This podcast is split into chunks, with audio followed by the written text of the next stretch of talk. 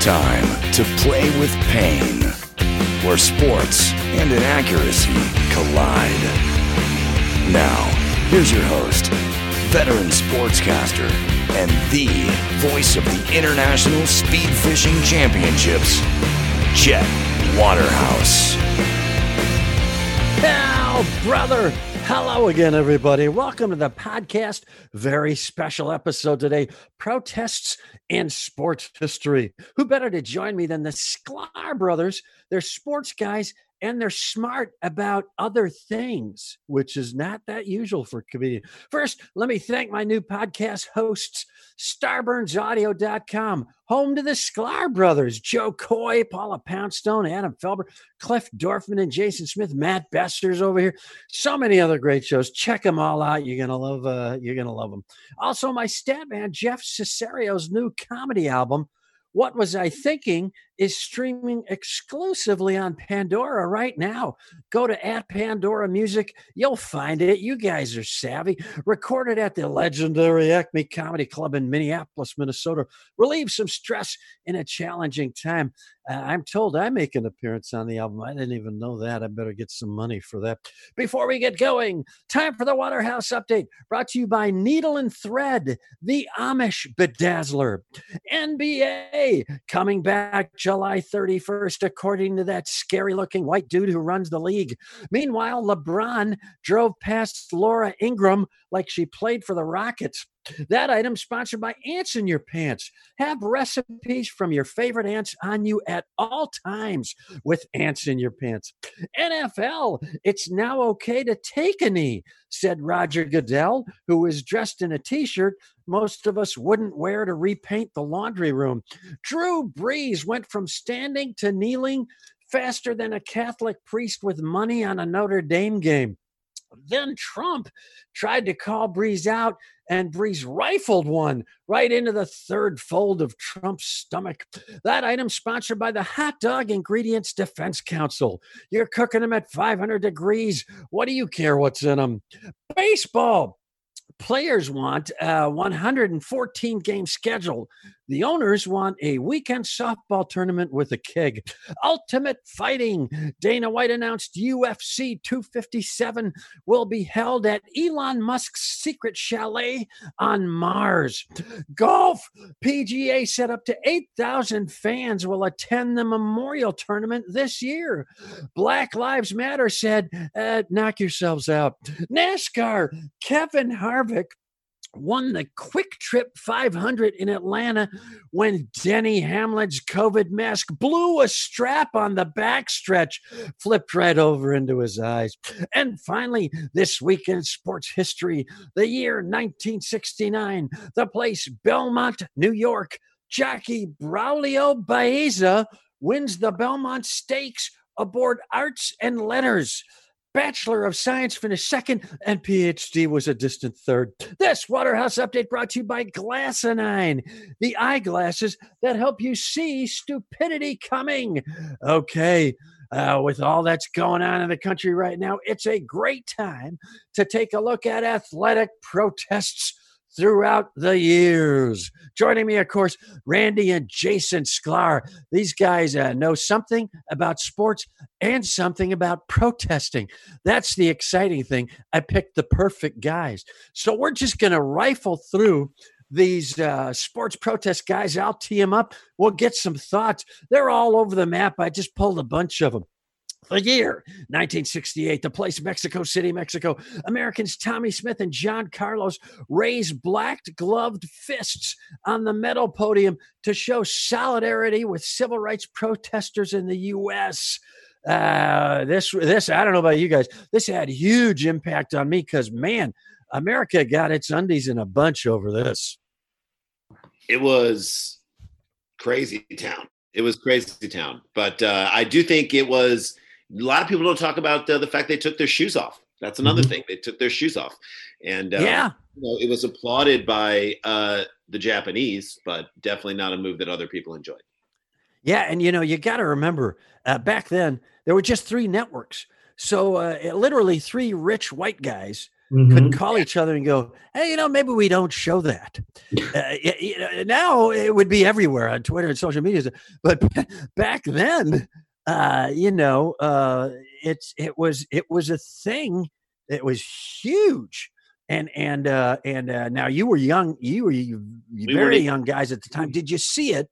we and, weren't even a we weren't even an idea in our parents' yeah. brains. But the but the truth of it is is that uh, I'm sure if it was done today, that young, wow. I'm sure if it was done today, it would um, the protest itself would not be misconstrued in any way. Hmm. Right. Yeah. Yeah. Absolutely. That, that's for sure. All right. Let's move ahead. The year 2016, the place San Francisco, California. Colin Kaepernick and NFL players kneeled during the anthem to protest police violence. Kaepernick said to me, This is bigger than football, and it would be selfish on my part to look the other way. Of course, uh, uh, for a lot of the country, you'd have thought we found evil transformers amongst our actual automobiles. they went uh, ape. They went crazy over this. And now it seems to be completely vetted out, if you will, that it was absolutely um, a great way to protest what's going on now. Now, this, I'm guessing you guys were born. You were born. We were alive. 16th. We were alive in 2016. Uh, does it shock you? I mean, h- how is he not a quarterback in this league right now? They should are they should make him a starter over this. Say we made a mistake. Now we are forcing a team. There are yeah. countless teams that could use him right now. Boy, there's several teams that could really use him. Plus, with the uh, NFL uh, now deciding that uh, kneeling is okay and it was a right. fine thing to do after kind of essentially just kowtowing and knuckling under yeah. and buckling their knees and uh, any other uh, body part that can snap one way or the other. They did that. Yeah, well, they so, they're like the people who said who fought for the whites only uh, drinking fountains. Like the last people who held out on those. Like, how are those people feeling right about now? Yeah. Well, here's yeah. my this is my solution. We take the most racist quarterback in the NFL right now. Is it Josh Allen, the guy in Buffalo?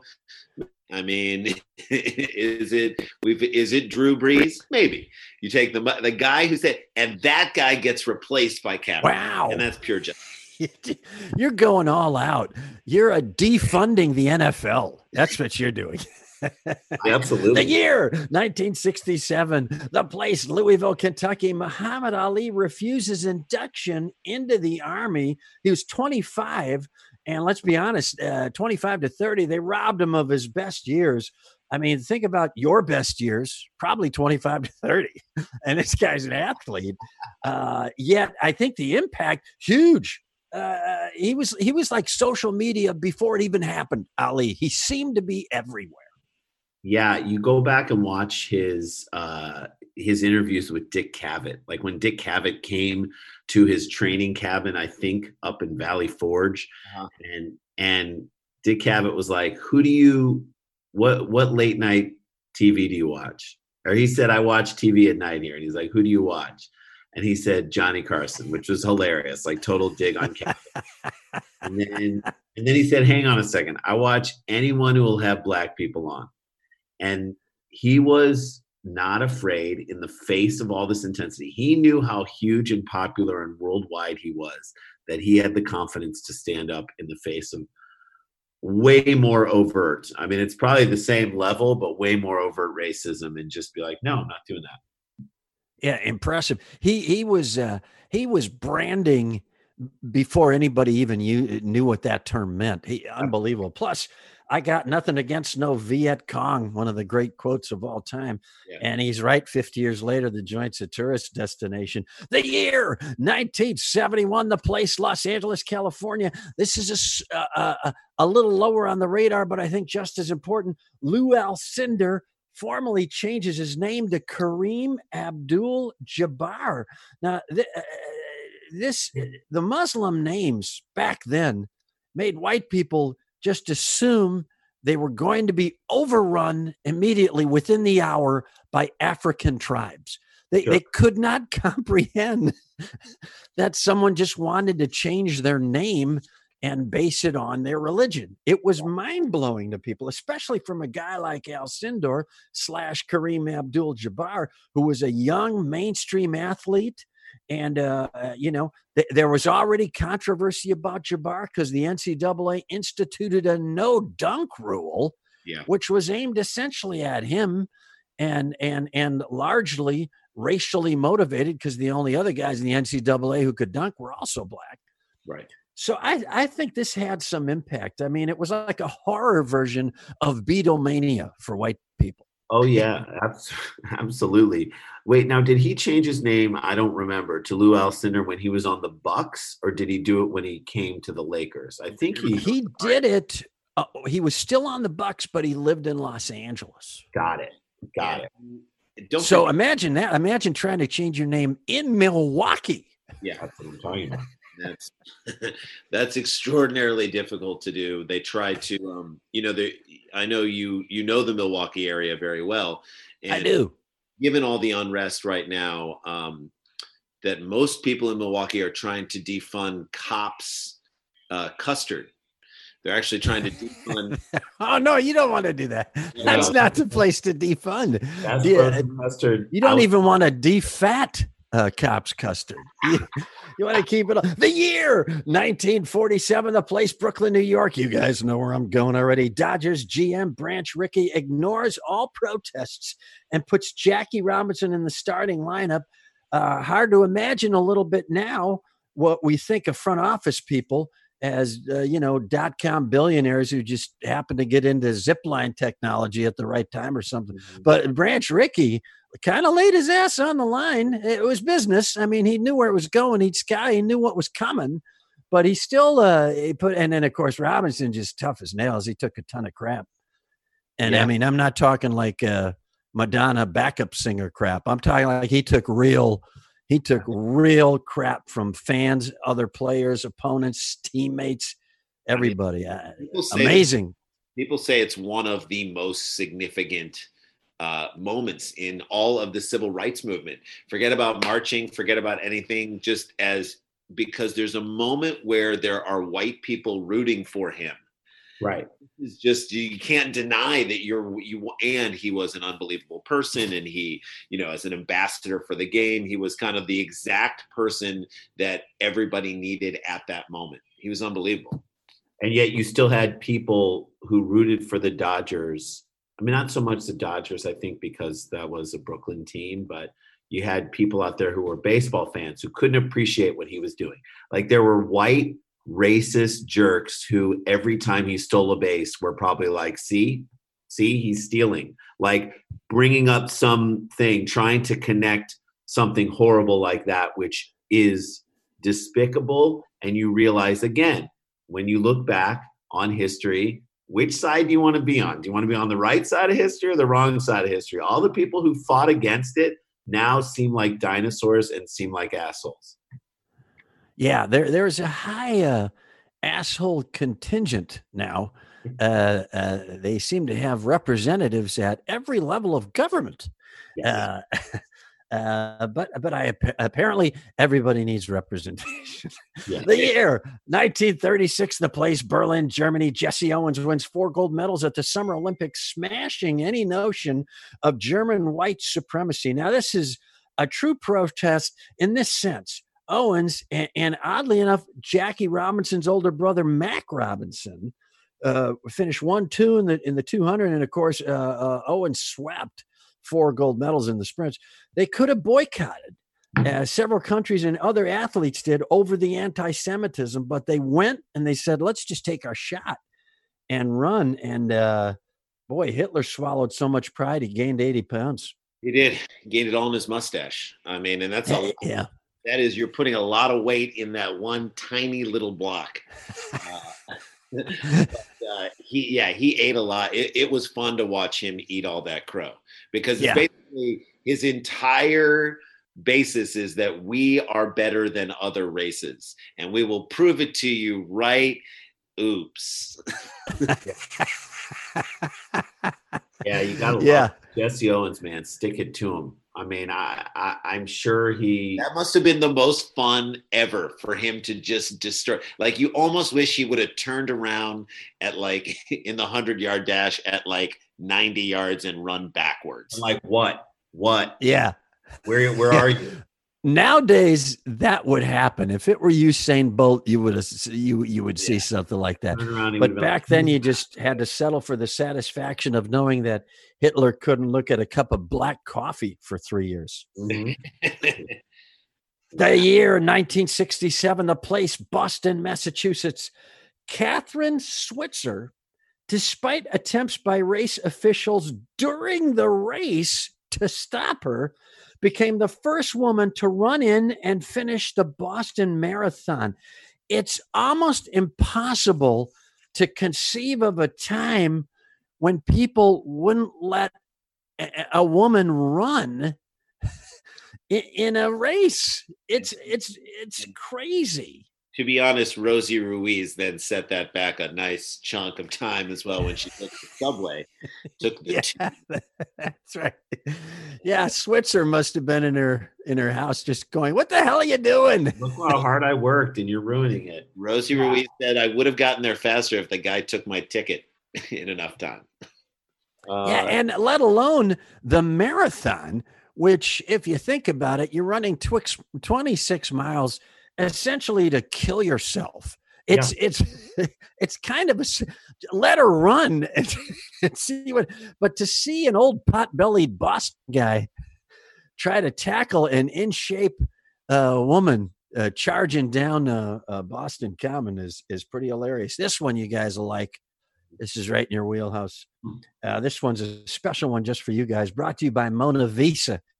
Get an enigmatic passport picture everyone will talk about at Mona Visa. The year 1969. The place St. Louis, Missouri. Cardinals outfielder Curt Flood Yes. filed an antitrust suit against Major League Baseball that said being owned by a team was tantamount to slavery.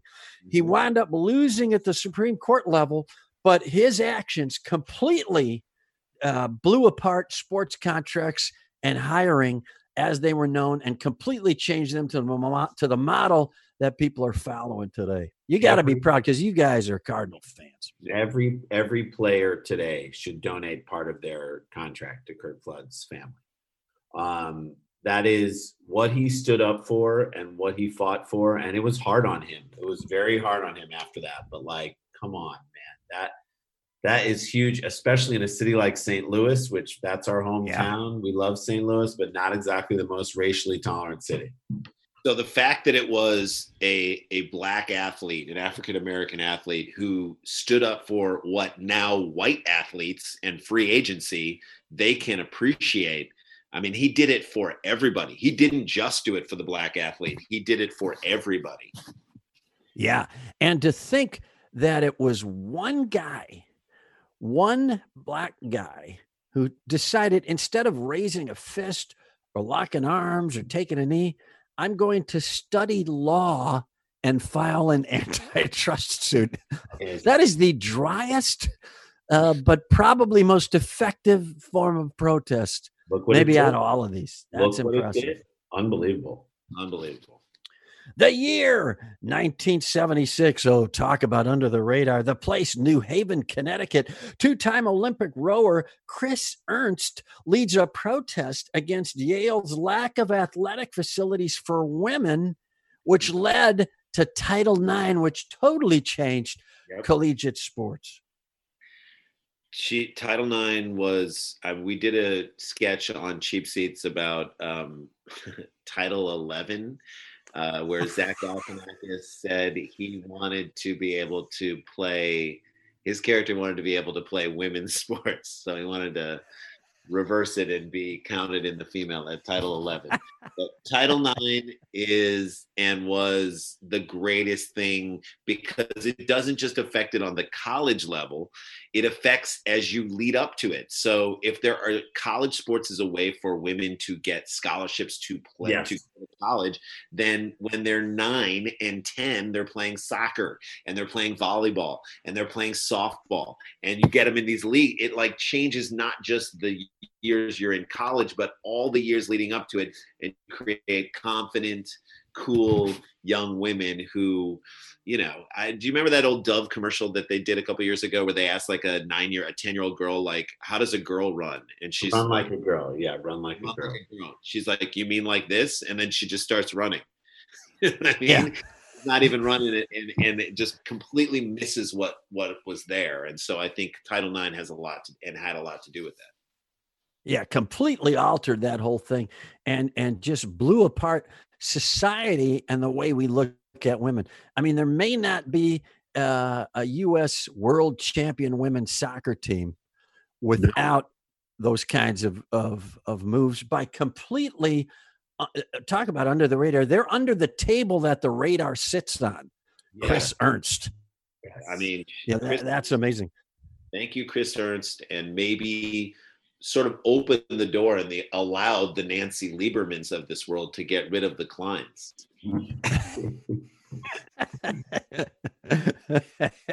the year 2014, the place St. Louis, Missouri, and right in your breadbasket, guys. Five St. Louis Rams players took the field for a home game with a hands up, don't shoot pose used by protesters of Michael Brown's killing in Ferguson, Missouri. This was only 2014. Let's be honest, we've been talking about it. The NFL, uh, they're the Johnny come latelys. These guys threw it right back in their face. That had to take some guts. A big deal. Uh, for NFL, for, I mean, look at the NFL. Look, look, look how they appro- took them three years to take a backward step on taking a knee. This was huge in the face, right in the face of the NFL. Yep. In your hometown. And and you think about you think about how nimble the NBA is. We talk about this on our podcast all the time. The NBA let people wear I can't breathe Eric Garner shirts. You know, they encourage encourage their players to stand up and to make statements and to be politically active. Whereas the NFL for so long squashed it, and that was a perfect example. These players you know and i i would argue that there probably is a little truth to st louis you know stan Kroenke moved the team so it's not really about that but i wonder if st louis the fact that it doesn't have a new team i don't know. I mean i don't know if they can support that. Here's how much the nfl doesn't get it when it comes to players voicing their opinions and whatnot and being able to voice what they say out there. Like the nfl would turn to its players and say shut up and dribble that's how much the NFL doesn't get it. Yeah. yes, out of all the uh, uh, professional sports leagues, the NFL is the one uh, that should uh, turn and walk out of the rally like the Minneapolis mayor, just in complete shame. Yes. Well, think, think about it from a comedy standpoint. Like, what if clubs like shut down comedians because one table was offended in the back corner? It's like, no. Right. The free room. If you're offended, then leave and get out or walk, stand in the lobby until they're done and then come back in. You know what I'm saying? There's, yeah, go watch a professional uh, lacrosse if you don't yeah. like what you the product you're seeing on the on the floor of the field. Absolutely. Look oh, at this one. This is amazing. Oh, another one I'm going to have to sponsor this one because it's right in your wheelhouse, guys. Uh, this one is sponsored by Throwbacks, the e cigarette you light with a match. Oh, that's interesting. Uh, the year.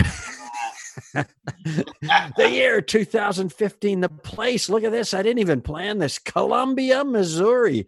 Yep. 30 members of the Mizzou football team boycott games until their school president resigned over widespread discrimination on campus, in addition to some very specific incidents. Um, again, right now, talk about the heartland. I yeah. mean, that is dead center of the country. And and they had the guts at a time when you know the NCAA may be the only organization more screwed up than the NFL when it comes to stuff like this. And uh, these kids just stood up and said, uh, uh, we're, "We're making a stand." It's hard for NCAA players to organize. Remember, they were almost had a union. Those guys from Northwestern almost like helped start a players union, which I we are hundred percent for. But the NCAA doesn't. They're the only workers, as we are about on the precipice of are we going to have an NFL season coming up? We don't know if we, or excuse me, an NCAA season coming up. And the workers are the ones who aren't getting paid, the ones who will be at risk. They're the ones right. hitting each other and they have no voice. So the fact that they organized and did this is should show NCAA players that you can organize.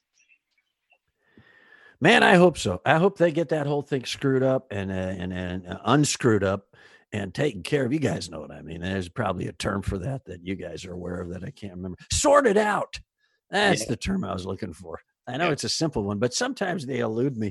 Uh, well, look, that that is just uh, probably a dozen of uh, some of the more incredible uh, sports uh, protest moments uh, throughout history. Some of them uh, vis- visibly with tremendous impact. Some of them way under the radar, but just as impactful on a very special episode of uh, of Play with Pain here.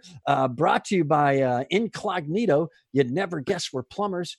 And of course, Buster's Heavy Beer. Twice the carbs and triple the malt of dumb regular beer. Get fat fast with Buster's. My guest today, the amazing Sklar brothers. Look at that. They just riffed uh, incredible knowledge on this stuff.